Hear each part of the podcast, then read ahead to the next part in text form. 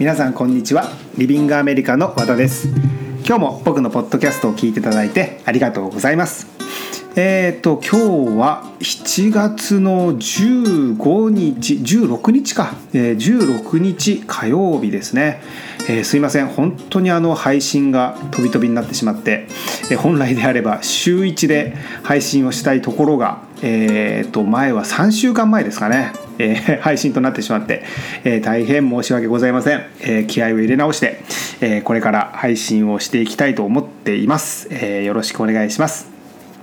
で今回のポッドキャスト、えー、まずは僕の近況からなんですが、えーと、この前アメリカはですね、えー、独立記念日でした。えこの前といっても7月4日ですね。もう10日以上前ですが、え、独立記念日で、まあ、至る所でみんなあのそれぞれにバーベキューをやってで夜になると、え、花火が上がるというのがアメリカの独立記念日ででうちもですね漏れなく、えー、ビーチに行って家族でですねビーチで行ってで、まあ、バーベキューはしなかったんですけれども、まあ、お家に帰って、えー、ゆっくり休日を過ごしました。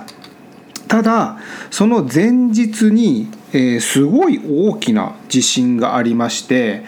えーとまあ、ロサンゼルスの中心地ではなく結構離れたところだったんですがそれでも、えーと、マグニチュードが6.4か6.1ぐらいあったんですよね。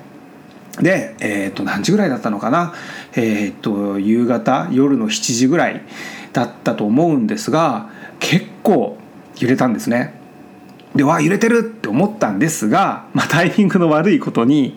えー、うちはですねちょうどその時、えー、奥さんと喧嘩をしていましてでもう今はですねどんなことで喧嘩したか覚えてないんですが何かまあそうですねしょうもないことで 喧嘩してたと思うんですがその喧嘩の最中にグラグラグラってしたんですよ。でわあ揺れてると思ってうち結構あのちゃんとした水槽がありまして、まあ、魚がいるんですけれどもその水槽の水も結構たっぷんたっぷん揺れてるんですね。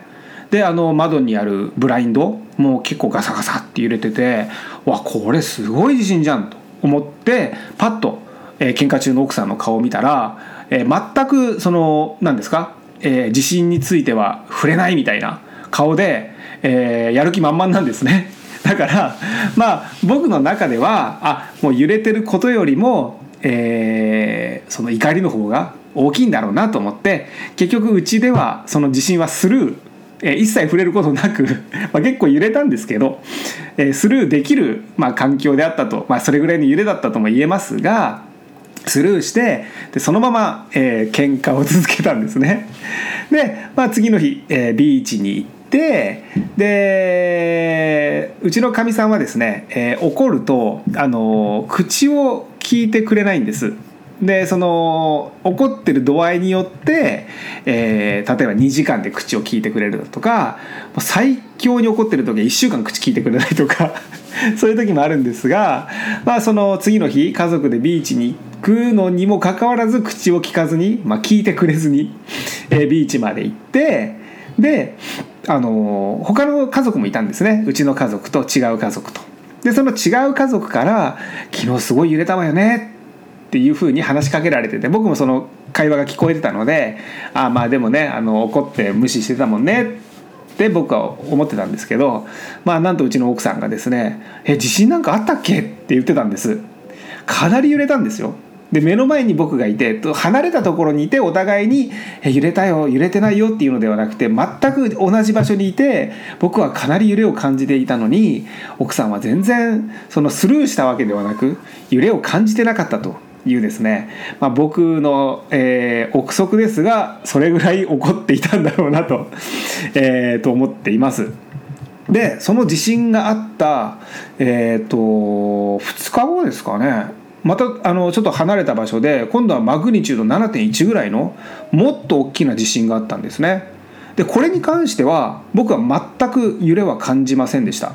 でえー、と確かねあの明け方とか、まあ、夜中に揺れたんだと思うんですけれども多分ですねただ全然、えーと、揺れるを感じることはなくただ日本の方から、えー、例えば親だとか友達から「大丈夫？大丈夫?」っていうあの LINE が来たんですね。であ地震があるんだと思ってニュースで見たら、まあ、その震源地の方ですよね、まあ、それは震源地の方は7.1もあればあの揺れたりとか何か壊れたりとか、えー、なってますが、まあ、そのニュースを見て、えー、ロサンゼルス近郊なんじゃないかみたいなで僕が調べたらですね300キロ以上離れてる、えー、東京名古屋間以上離れてますね、えー、確か。それぐらいの距離だと思いますがもっと離れてるのかな？なのでまあロサンゼルスはちょっと揺れたんだろうなとは思うんですが、まあ、特に被害はなく、えー、過ごしました。でそういうふうにこう、まあ、日本でニュースになってるんだろうと思って、えーと、と一昨日かな、えー、日本のスタッフとちょっとスカイプで、えー、いつもミーティングをするんですが、えー、そういえばあのロサンゼルスの地震はニュースになってるんだよねって聞いたら「いや全然知りませんよ 」って言われてなんだかよくわからない？なんかえニュースになってるのかな？こう心配されたりだとか、えー、ニュースになってないだとか、まあ、ちょっとよくわからないんですが、まあ、ただですねそのもしニュースを見てる、えー、これから留学する留学生ですね、え、7月に入ってから、え、もう来週からかなものすごい数で留学生が、え、ロサンゼルスに来ます。僕も現地サポートをさせてもらいますが、えー、全く、えー、心配はいりません。何もえー、ない。もう自信がないと言っていいぐらい普通の生活を送っているので、えー、安心してこっちに来ていただきたいというふうに思います。ただ一つだけ、えー、僕は25年ロサンゼルスに住んでいますが、えー、こんなに夏らしくない天気のロサンゼルスも初めてです。あの一応お昼はちゃんと暑くなるんです。29度とか28度とかになるんですが夕方になるとですねもう今、えー、とちょうどもうすぐ夕方の7時夜の7時になりますがきっちり冷えるんですね。気温が落ちてちょっと上着羽織らないと寒いぐらい、まあ、寒い、まあ、涼しいえー、というような感じになるので、まあ、軽くでいいです。軽くでいいですが、えー、ちょっと上着があると安心かなというふうに思います。はい、えー、まあ近況といっても僕が奥さんと喧嘩したっていう 話をお話ししてしまっただけになってしまいましたが、えー、近況は以上となります。で、えー、今日のトピックですが、えー、今日のタイトルはですね1年間のダンス留学生鈴木さんにインタビューをしてきましたの後編をお届けしたいと思います、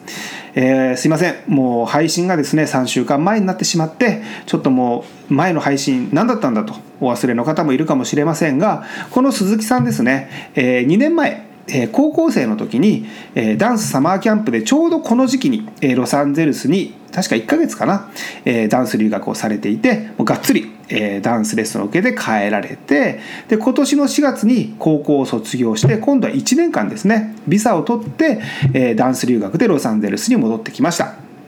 で、えー、インタビューしたのはもう先月ですかね6月になりますが、えー、結構がっつりですね1時間弱ぐらい、えー、インタビューをいただいてで前回、えー、前編をお送りしてで今回がその2回に分けての配信の、え、後編となります。で2回目の今回は、え主にもうダンスレッスンのことですね、えどのダンススタジオでレッスンを受けてるのか、えどの先生の、えダンスレッスンを受けてるのか。で実際に受けてみて、え鈴木さんの、まあ、お気に入りの先生、えおすすめの先生は、え誰なのか。とかですね。あとあとあのアメリカと日本のダンスの、えレッスンの違いですね。で鈴木さんは、え一度留学されて今度はまた長期で戻ってきていますので、まあ、なんでまたえー、ロサンゼルスに戻ってきたのかという理由ですね。だとかあとまあそのダンスレッスンの英語が理解できるのかと2回目の留学でどれぐらいレッスンに慣れていて英語が理解できるようになってるのかというところも聞いています。で1年間のダンス留学の場合は、え語学学校にも通う必要があるんですが、まその語学学校では、えどんな勉強をしているのかで語学学校で勉強することによって英語の上達はどういうふうになっているのかというのも結構詳しく具体的にえお話を聞いています。それから滞在先ですね、え滞在先の学生寮なんですが、え皆さんその留学生が気になるのはどんな方と、えルームシェアをするのかえー、っていうのと、まあ、そのお友達ができるのか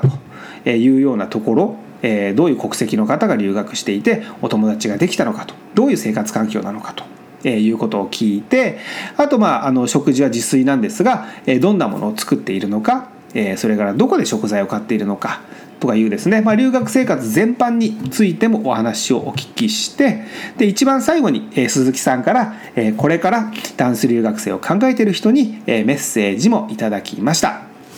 えーとてもえー参考になる内容になっていますので早速聞いてみてください。で、まあ、入国されて今ちょうどそうですね1ヶ月ぐらいかな、はい経ってますが、えー今どちらでダンスレッスンを受けてますか？私はッスンを受けてて、まあ、そのうちは他のところにも行きたいんですけど私が好きだった先生とかがムーブメントに結構いるんでそれで私はジャズファンクなんですけどはいかこっちに来てやっぱジャズファンクとかヒールとかの方がこっちは有名じゃないですか。特にまた流行ってますよね、はい。だからちょっとそっちメインでやっていきたいなと思って。そっかそっか。じゃあもうムーブだったらあれですもんね。寮から歩いて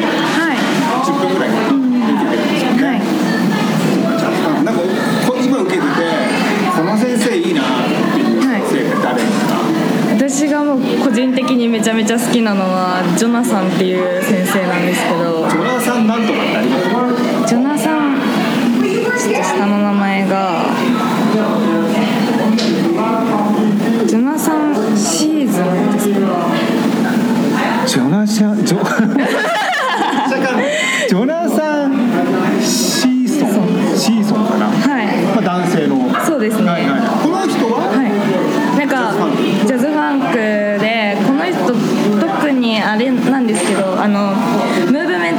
るわけじゃなくて時々代行で来るだけの人なんですけど。は代行の先生なんですね、はい。じゃあその代行の先生を狙って受けてる。い。代行の先生を狙って受けたりあとはうんそうですね。なんか普通にヒップホップがあっち結構メインなんでそれでヒップホップの方も受けたりはするんですけど大体なんか有名な先生とかなんでにいる先生とかが結構ツアーとかに行っちゃったりとか結構多くて、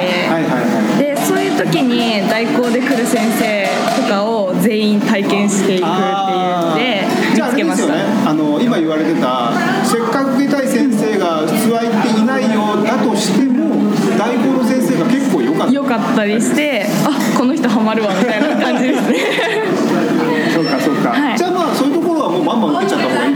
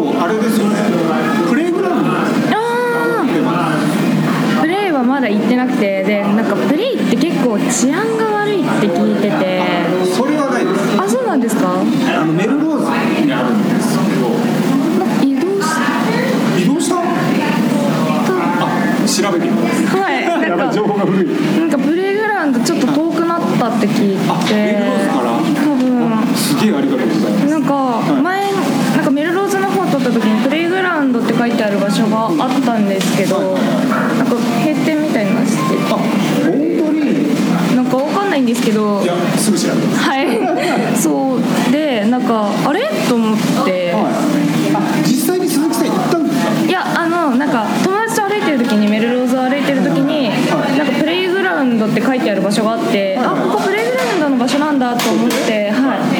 あれ？と思ったんですけど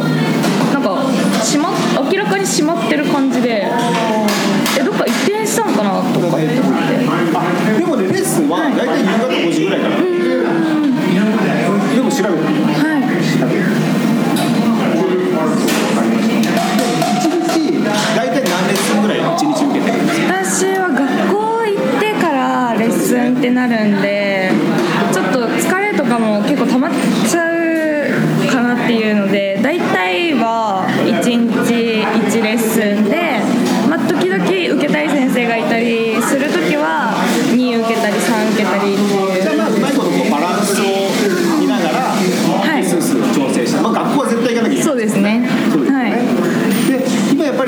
さっきさっきちょっとだけ聞きましたが、やっぱり1年間でこっちに戻ってくるっていうその魅力というか、違いというか、もうここが決定的に違うここが違うって感じた日本とアメリカのレッスンの違いですね。ダンスの違いうん。で鈴木さんがどういうところを感じました？なんていうかもう,、まあ、もうレベルがもうもともと高いっていうのはあるんですけどもう周りがすごいもうやっぱ元からリズム感とかもすごいしあの先生以外の生徒さんとかが。もう先生を見るのは当たり前なんですけど先生以外を見ても勉強になるしなんかもしこういっぱい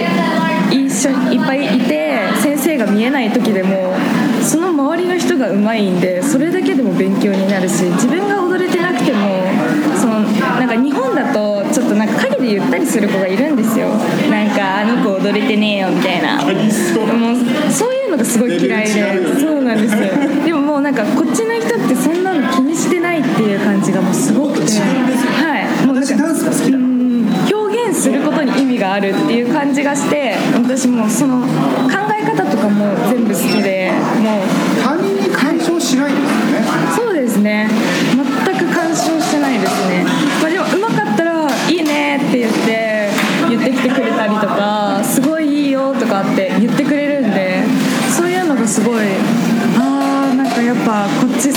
なって。じゃあ単純に、まあ、レベル的にもそうですけど、はい。受けやすい環境そうですね。ですよね。なんか踊れなくても別になんか別にいいわけじゃないですけどでもなんか踊れてなくてもなんかそんなになんかこう責められてる感じもなしたし。悪いことではないですもん。うん、踊れてなくても別に、まあ、ダンスが好きなからいいんじゃないの？っていう感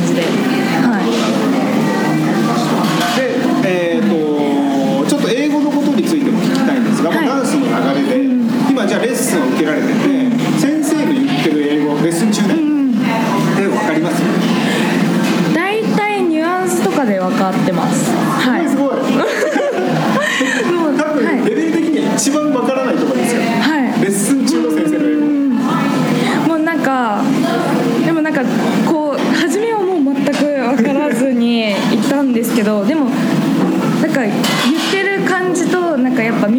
身振り手振りとかもあるんでああこういうこと言ってるんだなとか単語単語こう自分で聞き取りていくとなんかあこうここにこうなってあ今こういうふうに言ってるんだみたいな感じで考それっえますね。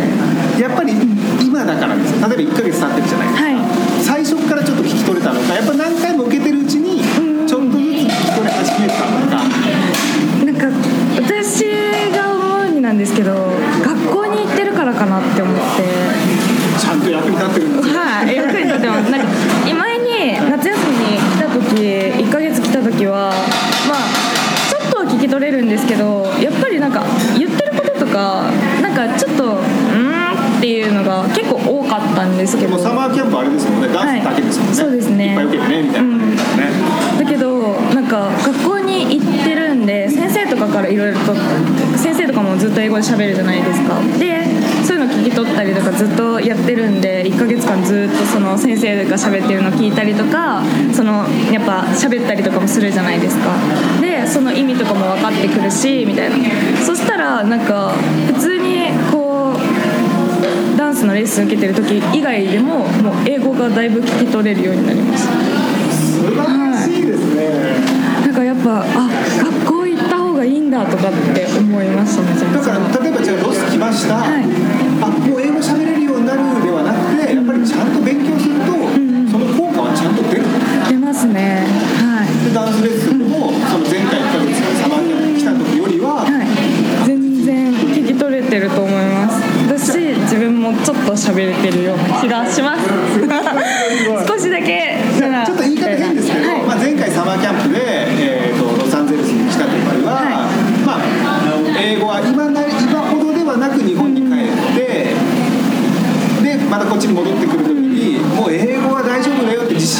ってきたわけではない。ってないです全く。ことです、はい。結構ドキドキで。もうなんか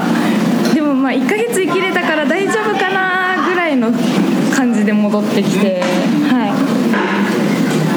で、えー、とじゃあ語学学校なんですけれども、最初テストがあるじゃないですか、はい。でレベル分けされると思うんですが、今どこのレベルになるんですか？私はあんまり英語が英語っていうか勉強自体があんまり得意じゃなくてで英語のテストもやっぱあんまり良くなかったんでビギナーのクラスに一番下のクラスにいます具体的にどんな勉強をしてます？学校で学校ではなんて言ったらいいんですかね。なんか日常で使えるような感じのですかね。なんか書くよりも話す授業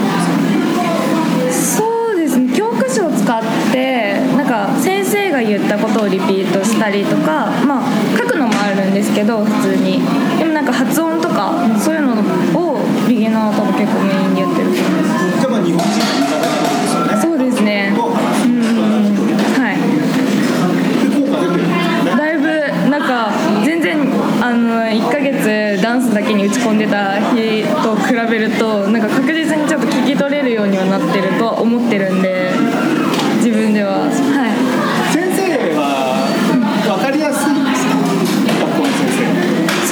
すねああでもうーんまあ分かりやすい先生もいるんですけどちょっと分かりづらいなっていう先生もちょっといますね。鈴木さんの先生は私の先生がちょっとだけ分かりづらい時があります。それって早口なのかアクセントがあるのかななんか難しい単語が出てくるっていうかあれです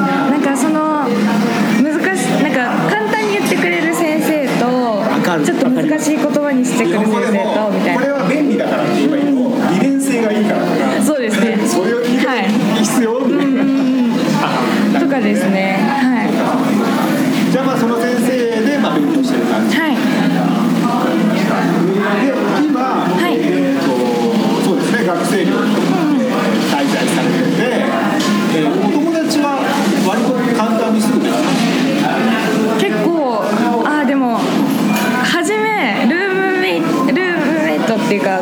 いていた状態に入ったんでちょっと気まずいというかなかなか慣れなか出来上がった状態そうですね。はい。ポンって入ったんで。で私一人だけだったんで入った時が。だからもうあっていう感じでした1ねなんかもう。対3ってことですか？そうですね。もうなんかそんな感じでこうみんながでも全然悪い人とかじゃなくて全然普通にいい人たちなんですけどちょっと私の性格的にちょっと人見知りなところがあって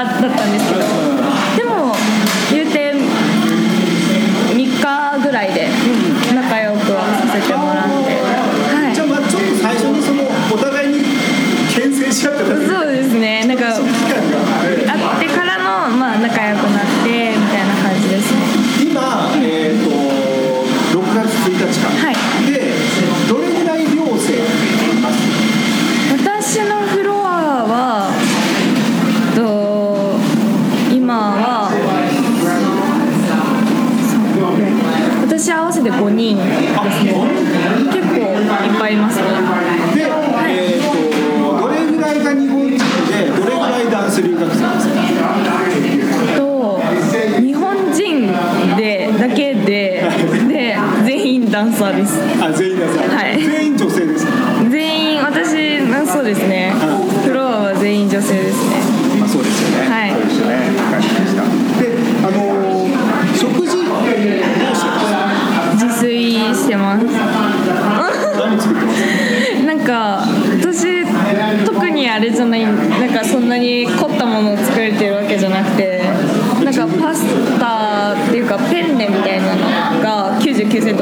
で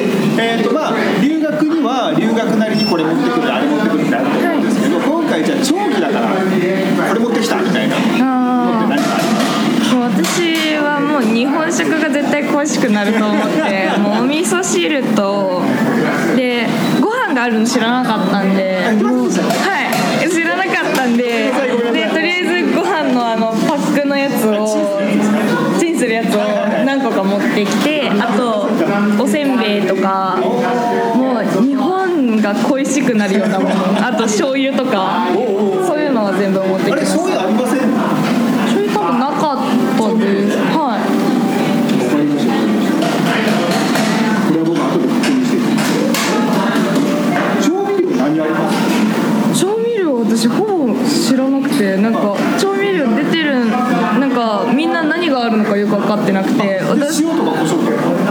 私あるの知らなくて買ってます。あ自分で、はい自分の棚に置いてるあ、そうです。もうなんか調味料ほぼほぼ何があるのかが分かってないっていうか。お皿とか、はいあれはありますよね？あありますあります。はい。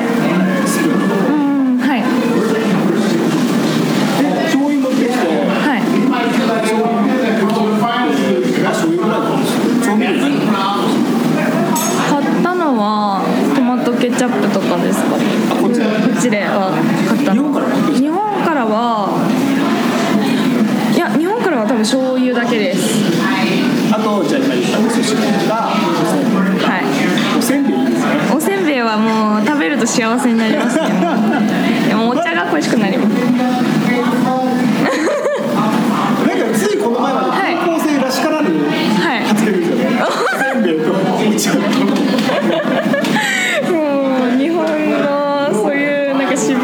っていうかが好きですね。はい。えじゃああれですか？まだ太ってないんですか？まだこっちに来てから多分太ってないです。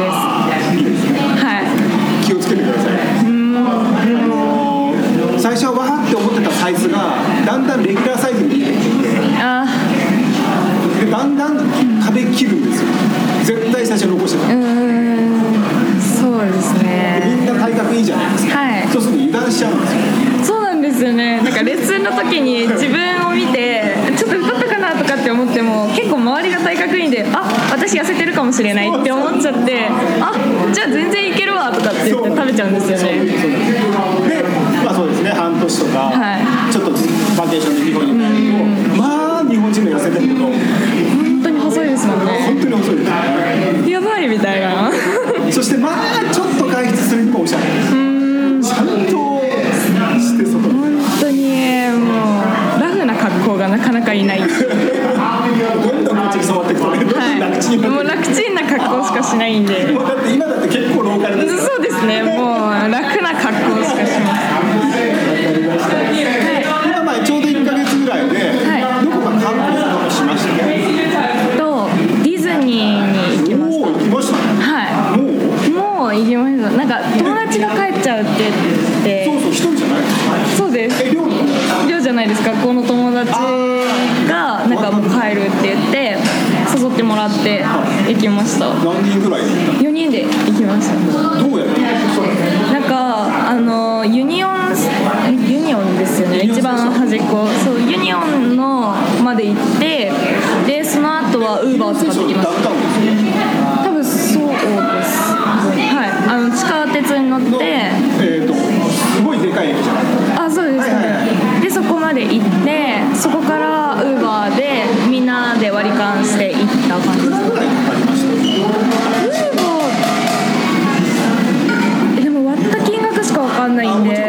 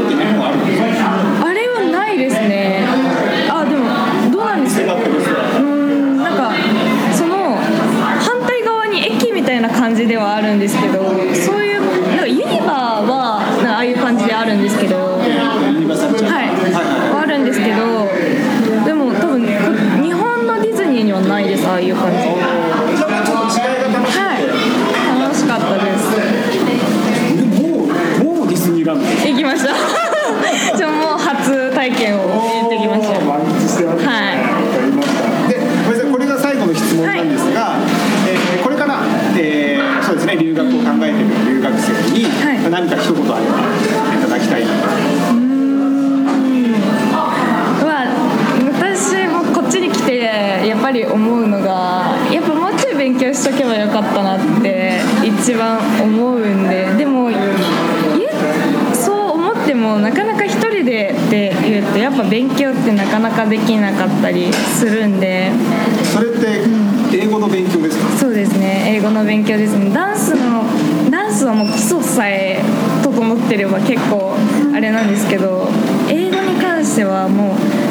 あれじゃないですか。もう分からない状態なんで。でだからって言ってどうやって勉強しようっていう感じに日本にいる時にね。はいはい。はい。になるんで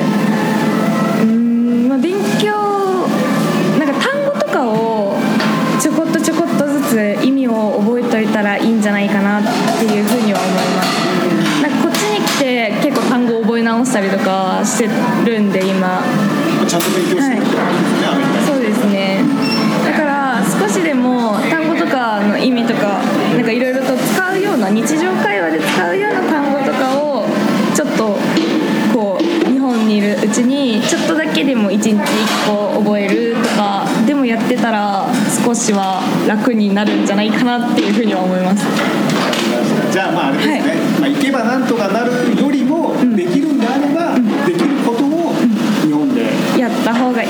しれないですね。やりました。はい、えーじゃあ今日は、えーダンス留学の、えー鈴木さんのインタビューでした。今日はどうもありがとうございました。ありがとうございました。はい、えー鈴木さんのインタビューは以上となりますがいかがでしたでしょうか、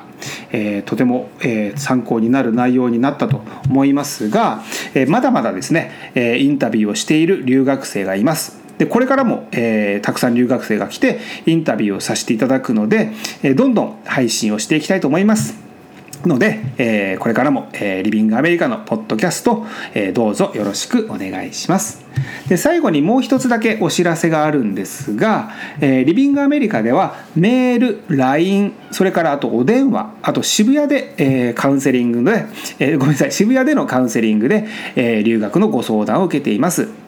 であの今ほとんどあの LINE が多くなってきているんですがそれでもやっぱり直接あの話して、えー留学の相談をしたいという場合であれば、まあ、あの地理的に、えー東京渋谷の方にいらっしゃれるようであれば、えー日本のスタッフが、えーダンス留学のカウンセリングをさせていただきますし、えーちょっと地理的に難しいという場合であれば、まあ、ロサンゼルスから僕の方がお電話を差し上げて、えカウンセリングをさせていただいています。でどの方法でもご相談は無料ですので遠慮なくお問い合わせください。はい、えー今日の内容は以上となります。いつも僕のポッドキャストを聞いていただいてありがとうございました。